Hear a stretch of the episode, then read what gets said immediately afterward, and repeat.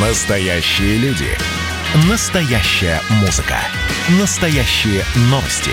Радио «Комсомольская правда». Радио про настоящее. 97,2 FM.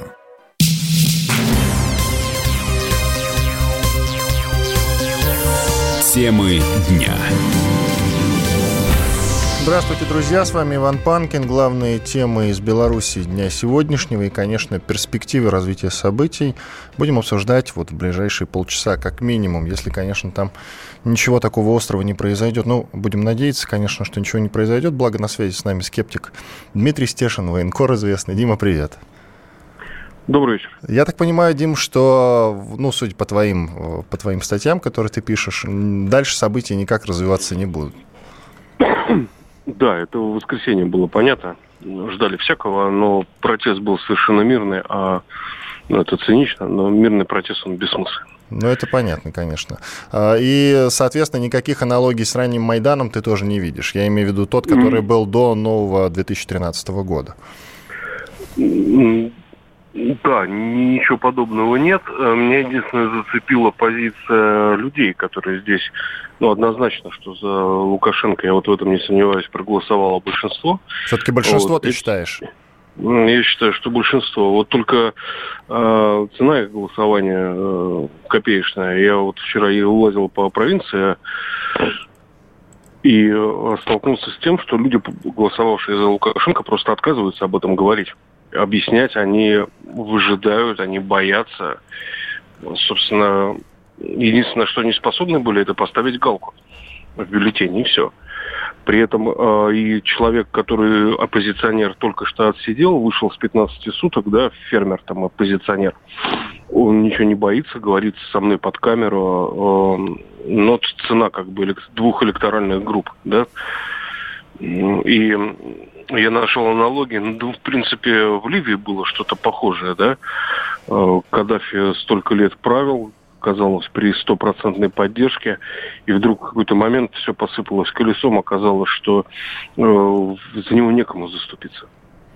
Итак, лицо белорусской оппозиции, Тихановская, вот как ты оцениваешь ее перспективы возвращения на родину, ее как лидера в целом? Тут главный момент, который который я одобряю из того, что она говорит. В последнее время она исключила планы оппозиции закрыть границы с Россией, слава богу.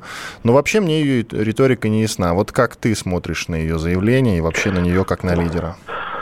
Ее риторика никому не ясна. А люди, с которыми я о ней говорил, я-то наблюдатель же просто, да, это не моя страна. Люди, с которыми я говорил, они говорят, мы не знаем, что это за кандидат, кем она работала, а что у нее за биография. Слышала такое мнение, что а, вот как раз оппозиционер, фермер, да, который вышел э, из 15 суток, он же не простой человек. Он э, подал заявление, он э, зарегистрированный кандидат в президенты Беларуси. Вот. Он сказал, что я вышел последний из э, гомельской тюрьмы. А там много было народа. Вот. Я вышел последний, потому что политик должен быть со своим народом, а не прятаться по заграницам. Вот я его дословно цитирую. А ты слышал уже э, про Светлану Алексеевич? Ну, я думаю, что ты в курсе, что ее вызывали на допрос, на который она торжественно ну, да, решила, она, не... Отказал... она решила не ходить, да, потому что посчитала, а... что не будет ничего говорить против себя, что ничего незаконного она и ее сторонники, ну или те люди, э, которые с ней вместе решают какие-то странные вопросы, на мой взгляд. Я про координационный совет, который, в общем-то, на мой взгляд, никак не работает и не функционирует, потому что он, кроме заявления, еще ничего толком не сделал. Мне другое любопытно. Ее э, тоже контраст в ее, вот это слово интересное, риторике. Вот давай послушаем один из ее, вот, по-моему, сегодняшний угу. комментарий слушаем. Будут долгие политические рокировки наверняка. То есть э, я вижу, что надо, может быть, мир нам поможет, чтобы Лукашенко стал разговаривать с кем-то. Сейчас он разговаривает только с Путиным. Надо как-то, может быть, и Путина привлечь к разговору, и мир, э, чтобы Лукашенко стал говорить. Светлана Алексеевич, вообще Нобелевский лауреат по литературе, угу. она забавная. Мне нравится. Вот она недавно еще говорила, что это русские ОМОНовцы а, били всех подряд да. вместо белорусских. Ну, ты слышал, да, это, конечно же. А теперь она говорит, что нужна, нужна помощь Путина. Вот ты как можешь оценить эти ее высказывания? То есть Путин стал арбитром в, в этой истории последняя надежда. Потрясающе. Они перебываются в прыжке. Я думаю, как Тихановская пообещала не закрывать их границы, она придет к власти, так она эти границы и закроет через 15 минут после своей инаугурации. Но я думаю, такого не будет. Батька с ними совершенно принципиально ни о чем не разговаривает, потому что любой разговор с ними – это их легитимизация. Вот. И я считаю, что он по, по правильную линию проводит политическую. Единственное, с Алексеевич неудобно получилось. Зачем ее было вызывать Следственный комитет, если не хватило духа там ее а, поддержать там немножечко, там часов 10-15, да. Ну, я тюрьмы никому не желаю, вот. Но, по крайней мере, навести на нее шороха мне не жалко абсолютно, она совершенно клиническая русофобка. Вот. А, то есть власть показала, что она боится ее статуса. А, боится статуса члена Координационного совета, который призывает как минимум обрушить экономику Беларуси. Ну, слушай, а, не то чтобы боится, сколько опасается уже повторной вот этой реакции мирового сообщества. Все-таки они уже отличились, силовики в том числе, в самом начале протестов. И теперь они, и, насколько я понимаю, у них указания все-таки стараться никого не трогать. И, может быть, оно логичное все-таки. Ее можно не трогать, но ее можно отправить на ее постоянное место жительства в Германии. Вот. Но эта высылка, это тоже она станет э, жертвой режима тогда. Зачем? Не Мучеником. Про, вот, хорошее про, слово. Проводить, проводить. Или как? Ну, они уже Тихановскую проводили, только в Литву. Видишь, это в Германию. А, такой вопрос. Я помню, ты говорил о том, что вот первый Майдан ты был на Украине, ты его воспринял положительно, да? А почему тогда эти события ты воспринимаешь, ну так, со скепсисом, отрицательно даже? Укра... украинский опыт. Есть такая хорошая фраза, Виталь, кажется, сказал, что история повторяется, значит, как фарс, потом для дураков и третий раз специально для украинцев. Но тут для, для, для белорусов случился четвертый повтор. Потому что я был уверен, что мы все получили прививку от оранжевых революций и ничего подобного наблюдаем э, схемы и первого Майдана, и второго. Я на первом Майдане не был, я имел в виду э, первый этап Майдана, когда там действительно все было как-то по-доброму. И вот откуда вдруг полезла лютая русофобия, которая стала базисом этого Майдана, я вот не отследил. Но вот была какая-то вот такая точка бифуркации, вот что-то щелкнуло, и полезла русофобия. А сейчас уровень русофобии среди белорусов как-то увеличился? Ты что можешь сказать?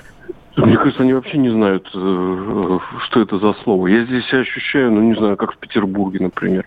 Или в родном Волгограде, где родился и рос. То есть никакой разницы, ни ментальной, ни языковой. Тут, э, тут даже акцента нет у людей, когда они разговаривают. Если на Украине там можно... Мне говорили, что мы знаем, что ты там россиянин, просто мы понимаем по, по речи, да, вот, то здесь даже никто и не гэкает. Ну, в деревнях, да, там бабушки 90 э, лет, там на Тростянке, э, это местный диалект, э, говорили со мной. И тоже я их понимал вообще полностью до последнего слова. То есть, мне кажется, это все-таки самоназвание, конечно, а не, не идентификация. Но какие-то ну, региональные особенности русского народа, проживающего на западе нашей страны, это вот белорусы. Дим, но ты был на восьми цветных революциях. Э, на девяти, я сегодня посчитал на девяти, да. А, даже на девяти, но ты еще Мин, ну, да, Минск, вот Минск Белоруссию ты не считаешь, я, я надеюсь, да? То, не, что было считаю, до. Считаю, считаю. А, то есть это тоже цветная революция, да? Конечно, и при, причем очень масштабная, и она еще не закончилась, потому что даже если вот сейчас все рассосется, вот это брожение, вот слой дрожжей, он останется, будет преть, и как вырвется, и, и когда, никто не может пока сказать. Ну, слушай, Джин Шарп же был не дурак, работала все-таки его методичка, а тут она дала сбой, получается. Да, потому что Джин Шарп не предполагал, травоядный Джин Шарп не, не предполагал, что э, можно на первом этапе расправиться с его концепцией ну, просто достаточно жестко, задержав всех активистов, к примеру. Но а, а ты видел в толпе тех людей, которые разжигают, что называется, провокаторов? Нет, нет, когда я приехал, а, толпа была уже обезжирена, скажем так, от провокаторов. Поэтому вот воскресный протест минувший был такой плюшевый, очень мирный, и мне достаточно комфортно находилось, находиться было в этой толпе. Немалый причем. Но ты же как гражданин вот, вот России в данном случае, ты же понимаешь, что хочется перемен. Лю, лю, гражданин любой страны хочет перемен. Желательно да, к лучшему, да. конечно. У белорусов этого давно не было. Почему тогда ты им в этом смысле не сочувствуешь? А, потому что как показывает мой немалый опыт, я не знаю, на планете, наверное, не, не так много людей, которые вот э, воочию видели э, технологии мягкой силы, как я. Мне этот опыт позволяет говорить совершенно четко, что э, всегда через э, благие намерения людей с помощью этой технологии э, протаскивают к власти такое мерзкое кубло. Я могу пример привести. Не обязательно Украина. Э, Египет, 2011 год. Э, революция, э, которую сделали на площади Тахрир экспаты, интеллигенция египетская и кряклы. Когда они делали эту революцию, рядом на той же площади Тахрир были люди с бородами без усов, скорее всего, без нижнего белья и с молитвенными ковриками. И эти люди мне говорили, нам не нужна власть, мы просто здесь находимся за нашу и вашу свободу. А через три месяца, когда были выборы президента Египта, оказалось, что единственная консолидированная сила, а, которая может выдвинуть своего кандидата, это радикальные исламисты, братья-мусульмане, запрещенная, кстати, в Российской Федерации организация. И три года в Египте в итоге а, правил а, президент радикальный исламист. Спасибо, Дмитрий. Военные. Спасибо. Дмитрий Стешин, военкор «Комсомольской правды» был с нами на связи. Дима, спасибо большое. Мы связываемся с Димой постоянно. Его комментарии выходят в новостях или в эфирах, посвященных посвященных, конечно же, ситуации в Беларуси. Он находится в Минске. Я, кстати, в начале разговора забыл этот момент уточнить, но я надеюсь, что по ходу было понятно. Иван Панкин меня зовут. Прервемся на пару минут, после этого продолжим. Оставайтесь с нами. Темы дня. Георгий Бофт. Политолог, журналист, магистр Колумбийского университета, обладатель премии «Золотое перо России» и ведущий радио «Комсомольская правда». Авторскую программу Георгия Георгиевича «Бофт знает». Слушайте каждый четверг в 17.00 по московскому времени. А что такое деньги по сравнению с большой геополитикой? Мы денег тут не считаем.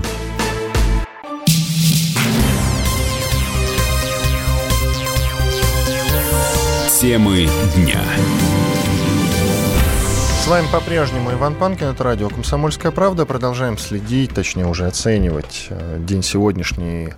Э, я имею в виду ситуацию в Беларуси и, конечно же, думать, рассуждать о том, что будет завтра. На связи с нами Федор Лукьянов, председатель Совета по внешней оборонной политике. Федор Александрович, здравствуйте. Добрый вечер. Федор Александрович, ну, конечно же, вы, э, конечно же, вы знаете э, про Алексеевича. Она сегодня не пошла в Следственный комитет Беларуси, хотя ее туда вызывали. А, а она имела право вообще отказаться и не, не прийти, и после этого так спокойно об этом говорить, что я воспользовалась правом не свидетельствовать против себя. Оно право такое, кстати, в Беларуси работает, мы, мы же не знаем, мы по российским законам э, судим. А потом, что подписку о неразглашении давать тоже не стала, говорит она, Алексеевич. Я не считаю, что мы занимаемся чем-то незаконным. Вот эти все ее заявления, насколько они вообще законны, кстати? Ну, знаете, я не, не, не самый большой в мире специалист по, э, по белорусскому законодательству, но думаю, что право не свидетельствовать против себя, оно универсальное. И в этом смысле апеллировать к нему можно где угодно. Э, ну а вообще, ну, тут, мне кажется, ставить вопрос в юридической плоскости довольно Э, бесполезно, потому что имеет место острый политический кризис. Логика его развития, она никоим образом не правовая, она политическая. Поэтому, ну, естественно, вот все вовлеченные стороны руководствуются именно ей. Я думаю, что и сторона Александра Григорьевича Лукашенко, она, безусловно, тоже понимает, что ситуация, скажем так, предреволюционная, и, соответственно, все правовые формальности и достаточно... Алло, алло. Вы меня слышите? Да. А, да, хорошо. А согласны ли вы с тезисом о том, что власть ее не трогает, Лукашенко не дает отмашку, но, но, несмотря на ее заявление, очень стра- странно и очень контрастно, именно потому, что сейчас очень напряженная ситуация в стране? Нет, ну тут очевидно, Светлана Алексеевич единственный деятелей белорусской оппозиции э, в сегодняшний день, который имеет мировую известность. Лауреат Нобелевской премии по литературе, известная писательница. Поэтому любые действия в отношении ее, э, они имеют резонанс. Э, резонанс, без сомнения, негативный для властей Беларуси на Западе. И э, ну, до тех пор, пока э, госпожа Алексеевич не предпринимает каких-то уж совершенно противоправных, откровенных, агрессивных действий, а я думаю, что она лично она и не будет их предпринимать, э, ну, наверняка это будет как-то э, контрпродуктивно пытаться ее преследовать, э, и эффект будет обратный. То же самое касается Тихановской. Я в том смысле, что она постоянно делает какие-то совершенно разные заявления, касающиеся России и э, российско-белорусских отношений. Вот сейчас она исключает планы оппозиции закрыть границы с Россией. А вам как, э, как кажется, изменит ли она свою риторику, когда вдруг вернется на родину? И как вы считаете, как скоро, кстати, может вернуться Нет, на родину? Ну, вы знаете, тут ставить в один ряд Тихановскую и Алексеевич я бы не стал. К Алексеевич можно по-разному относиться и к ее ее литературным талантом, к ее политической позиции, она действительно очень известный человек, известный, э, имеющий авторитет в определенных кругах. Э, Тихановская человек явно случайный. То есть, конечно, еще там, месяц назад, полтора месяца назад, представить себе, что эта дама э, обретет вот такую позицию – и будет всерьез кем-то рассматриваться как э, э, там, лидер э, достаточно широкого движения у себя на родине, было невозможно. Она, собственно, э, пошла участвовать в политике, ну, во всяком случае, по официальной версии э, публичной, э, после того, как был арестован ее супруг. И в этом плане, во-первых, она еще раз повторю, человек случайный, во-вторых, она человек, находящийся в эмиграции все-таки как там не крути, но одно дело, ты находишься в центре событий и чем-то рискуешь, в том числе, это ну, вызывает некоторое уважение. А другое дело, ты все-таки находишься в безопасном месте под э, патронатом э, тех, кто тебе симпатизирует и всячески способствует. И в этом положении, ну, можно делать, в общем, любые заявления, не, не опасаясь за последствия.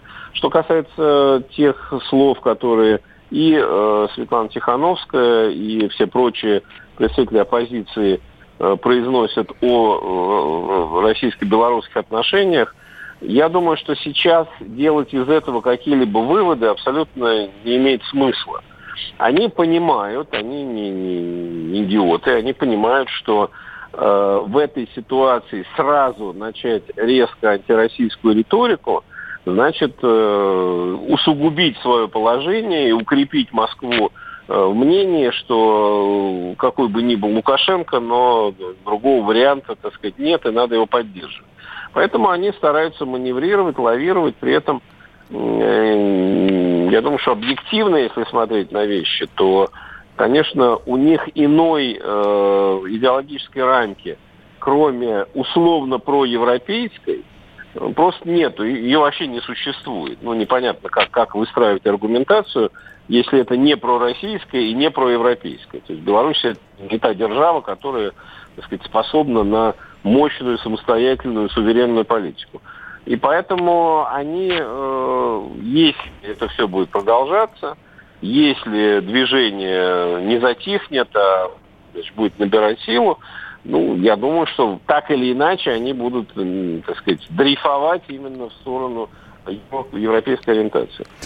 Федор Александрович, а Тихановская по-прежнему, как вы считаете, остается все же лицом белорусской оппозиции, либо можно ее уже списать? Ну, в силу того, что действительно она покинула страну, делала столько разных заявлений, э, и даже ее заявление про Крым, в котором, по ее словам, была война, оно дискредитирует ее, на мой взгляд. Ну, в общем, остается ли она лидером или уже все? Ну, вы знаете, мне кажется, что она лидером-то и не была. То есть это действительно человек, который волею э, обстоятельств очень необычных оказался на пике. То есть сам факт того, что Тихановская получила известность, конечно, показывает и является доказательством того, что у Александра Георгиевича Лукашенко дела нехороши. То есть ну, понятно, что эти выборы и эта кампания, которая во многом была им же самим оркестрована, все это пошло не так, как э, обычно и как предполагалось. То есть проблемы там есть. И вообще говоря, если это все утихнет, и если он, ну как сейчас похоже, власть сохранит, Но это не конец э, всей этой эпопеи, и дальше, значит, предстоят другие события, и ему, э, я даже не очень понимаю, что он должен делать, чтобы вернуть, так сказать, э, устойчивость. Но, как бы то ни было, э, лидером протеста Тихановская стала сугубо по стечению обстоятельств. Э, а это означает, что и сейчас, когда она действительно довольно странные заявления делает, и когда она находится вне, это, в общем, не очень влияет на ее позицию. Да, она стала таким, э, ну, такой этикеткой, что ли, этих протестов, и это останется, потому что, как ни крути, но в выборах участвовала она. И до тех пор, пока к этим выборам будут э, апеллировать, ну, кто, кто был соперником Лукашенко? Ну, вот, вот эта дама. Э, плюс на Западе, где, ну, в Европе, где, в общем, явно не очень хотят во все это влезать, ну, если не брать Польшу и Литву, у которых свои исторические, э, так сказать, связи с Белоруссией и свое восприятие, то большие европейские страны, ну, очень неохотно, если сравнить с тем, что было бывало раньше, и с Украиной, и с другими странами, очень неохотно во все это вовлекаются. Но, тем не менее, конечно, для них она некий, э, ну, бренд, что ли, который... Другого просто нету. Никого нету больше. Там Светлана Алексеевич, если бы она по чаяния э, решила стать народным трибуном и возглавить какое-нибудь движение, это было бы гораздо более серьезно именно в силу ее международной известности. Но она этого делать не будет, ибо она человек другой, и возраст уже не, не тот. А вот э, получается, что кроме Тихановской никого и нет. Соответственно, э, к вашему вопросу возвращаясь, ожидать, что она э, себя чем-то дискредитирует, я бы не стал за отсутствием иных альтернатив. А как вы относитесь к соратницам Тихановской, Колесникова и Цыпкала? Вот Колесникова делала довольно мощные заявления и так неплохо выглядела, даже когда Тихановскую отправили в Литву, она крепко держалась, в общем-то. Нет, я думаю, что если, так сказать, отвлечься от наших симпатий и антипатий, э, в принципе, э, в белорусской политике стали вырисовываться фигуры, которых никто даже не ожидал, не подозревал. Анна Колесникова и, наверное, еще кто-то возникнет, э, которые в дальнейшем будут играть роль. То есть, как я уже выше сказал, считать, что даже если вот сейчас это все как-то постепенно затихнет, считать, что вопрос решен, безусловно, не надо. Я думаю, что э, эти выборы для Александра Григорьевича Лукашенко в любом случае были последними. То есть он э, теперь уже вопрос о том, когда, как и на каких условиях он постепенно будет, так сказать, э, передавать власть куда-то дальше. И вот в этой новой ситуации, которая неизбежна, 26 лет у власти, это очень много. Вот как там ни крути, какой бы великий лидер не был, не был, 26 лет это очень много. И в этой ситуации, конечно, новые лица, которые возникли, да даже, даже это самое Тихановская, и уж тем более другие, которые так сказать, не, не покинули страну, а находятся в центре событий, я думаю, что у них есть определенные перспективы, и к ним надо относиться как минимум с э, долей серьезности. Спасибо большое. Федор Лукьянов, председатель Совета по внешней оборонной политике, был с нами на связи. Ну что ж, время сделать небольшой перерыв. После этого продолжим. Будем говорить уже на другие темы. Владимир Путин ценил конфликт вокруг башкирской содовой компании. Это все связано с э, горой Шихау. Оставайтесь с нами. Когда армия. Состояние души. Военное ревю на радио «Комсомольская правда». По вторникам и четвергам полковник Виктор Баранец метко стреляет словом. Победа и победитель – это для нас свято. Если вам поплевать на это хочется, то это на соседнюю радиостанцию. А полковник Михаил Тимошенко подает снаряды. Вся правда о настоящем и будущем наших вооруженных сил. Ну и немного армейских байк. Медведя можно научить стрелять из автомата. В прямом эфире. Слушайте и звоните. Военное ревю. По вторникам и четвергам в 16.00. По московскому времени. Никто не уйдет без ответа.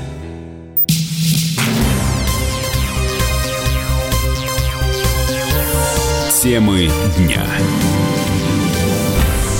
Здравствуйте, друзья! С вами по-прежнему Иван Панкин. Отвлечемся от белорусской повестки. В России полно своих проблем, что называется. И разгорается конфликт. Развивается, я бы сказал, и развивается конфликт э, между башкирской содовой компанией, которая, как многие из вас знают, добывает, пыталась э, начать добычу сырья на Шихане Куштао. И местные жители Э, местные жители начали драться с Росгвардией. Там были реально большие столкновения. Э, в ситуацию вмешался Владимир Путин. Владимир Путин увидел, что, оказывается, та самая содовая компания, которая пыталась добывать соду на этой горе. У государства было до этого 62%, внезапно стало 38%. Мы можем послушать, кстати, что сказал президент. Можем послушать или не можем послушать, уточняем. Контрольный пакет там принадлежит частным лицам. Деньги, заработанные компанией, практически в развитие не инвестируются. В регионе не остается. Где деньги? Известно где. В офшорах. Деньги идут туда, где проживают отчасти акционеры. И на кипрские счета. Во Францию, в Швейцарию. Жить, конечно, можно где угодно. Мы свободная страна. Но если вы здесь работаете, в России, здесь зарабатываете деньги, нужно подумать о людях, которые работают на ваших предприятиях. Нужно подумать о будущих рабочих местах, о социальной сфере, об инфраструктуре. Надо вообще посмотреть вот на процессы подобного рода. Бесконтрольное выкачивание денег без всяких обязательств, связанных с инвестициями, это такая печальная история. Я прошу правительство Российской Федерации совместно с руководством республики детально разобраться в ситуации. Итак, надо, наверное, уточнить, что такое шиханы. В данном случае башкирские шиханы. Это четыре одиночные горы. Тратау, Шахтау, Юрактау и Куштау. Они расположены по берегам реки Белой. А, и вот как раз а, начались разработки. Все это угрожало тому, что горы просто перестанут э, существовать. На связи с нами экономист Юрий Болдырев. Здравствуйте, Юрий Юрьевич. Здравствуйте. А вас не удивляет, что это удивляет Владимира Путина? Я имею в виду вот это вот внезапное бесконтрольное выкачивание денег ситуации. Вот Владимир Путин замечает, смотрите, я специально записал, что э, было 68%, стало 38%, но он говорит, внезапно. А что, глава государства у нас не был в курсе, что такое происходит вокруг да около? Как вы считаете? Знаете, я бы критиковал главу государства не за то, что он сейчас что-то заметил, а за то, что он не замечает э, того, что все то же самое происходит повсеместно.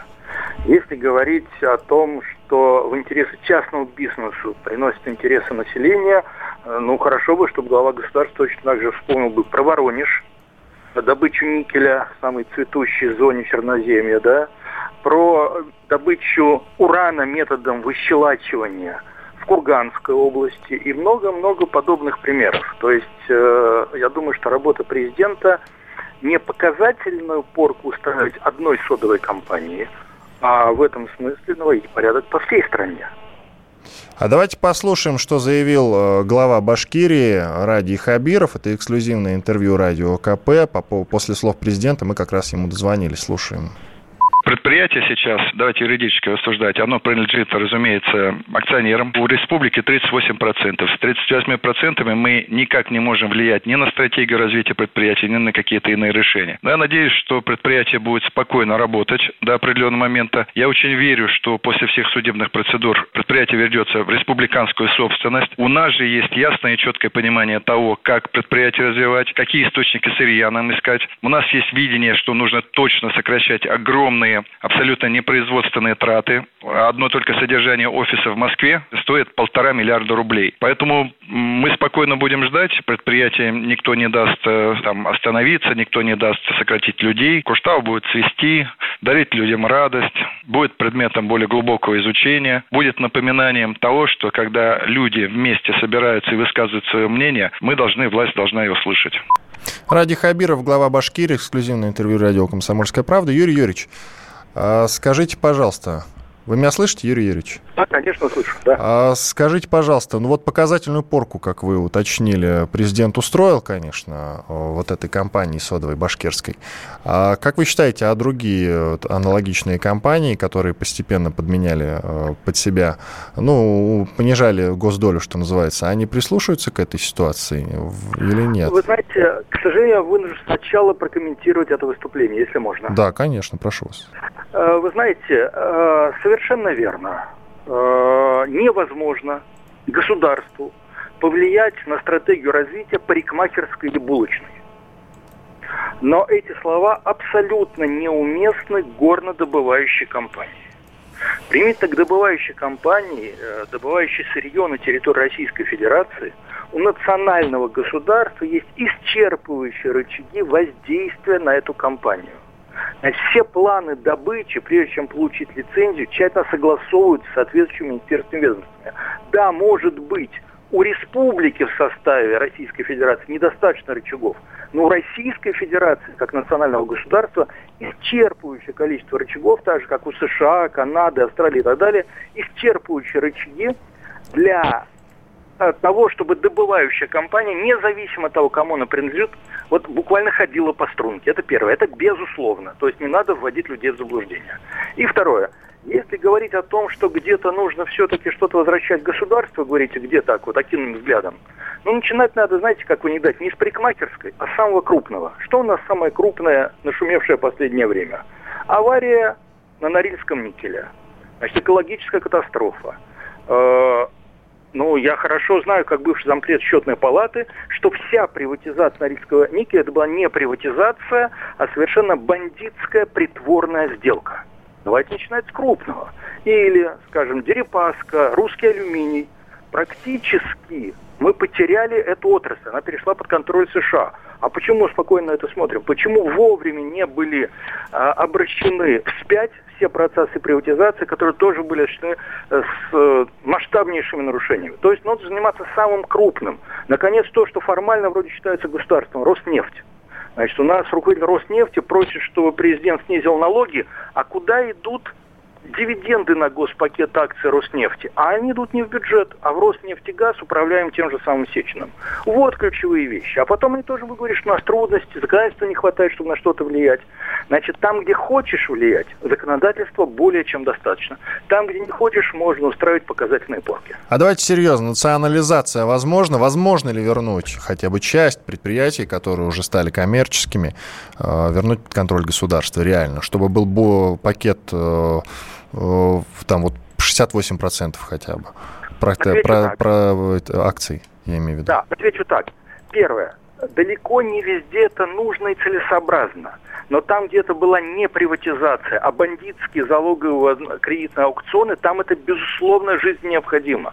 И вот всего через какие-нибудь э, 4-5 лет у нас будет э, заканчиваться не наш специальный варварский срок Э, необратимости сделок в три года, введенной э, сравнительно недавно, а цивилизованный, уж простите, что я использую такой термин, как во Франции, 30 лет. Так вот, через 4-5 лет э, э, будет заканчиваться срок 30-летней исковой давности, как в цивилизованном мире. Но я думаю, что до этого срока нам все-таки нужно вернуться к таким варварским э, э, черным пятном в нашей истории, как кредитно-залоговые. Значит, ключевые стратегические ресурсы страны могут, должны быть возвращены, и, главное, должны, э, должны понести наказание не только выгодоприобретатели, а те живые еще э, тогда большие политики и госчиновники, которые предавали интересы страны. Вот это жизненно важно. Вот вы упомянули термин «цивилизованно». А как должна проводиться национализация? За счет бюджета или по-большевистски, изъять у собственников? Э, как нужно вернуть э, даме кошелек? Если она Если мы его украли, я, я не совсем понял. Если она нечаянно обронила, кто-то любезно ей вернул, то может быть из вознаграждения. А если у нее просто его отобрали под угрозой пистолета, то, разумеется, путем конфискации, да еще с значительным сроком для того, кто женщину ограбил. То есть, зависит от ситуации, примитивных жалоб кредитным аукционам просто безусловно возвращать. Никаких честных выгодоприобретателей там быть не может. Э, так называемые честные выгодоприобретатели – это в лучшем случае скупщики краденого. Ну, наш премьер Мишустин, как вы думаете, задумывается уже об этом, чтобы, я имею я... в виду, вернуть часть предприятий под контроль государства? Он я вообще деньги далек... любит в хорошем смысле? Я далек от придворных э, интриг. Не, ну а при чем тут интриги? Я к тому, что Мишустин, в принципе, он э, взялся за дело, в общем-то, закатав рукава. И считаете ли вы, что это приоритетное направление в работе, в том числе правительства? Вы знаете, судя по тому, как я оцениваю действия налоговой службы, я приведу пример. Не только у меня, вот целого ряда моих знакомых, хваленая государственная система, автоматизированного сбора налогов и так далее, выдает имущество, которого у меня никогда не было. На протяжении нескольких лет я сообщаю в налоговую службу, что у меня его не было, и мои знакомые сообщают, но за этим не следует ничего. Налоговая служба исправно собирает лишние налоги. И не заплатить налог я не могу, потому что иначе у меня будет долг.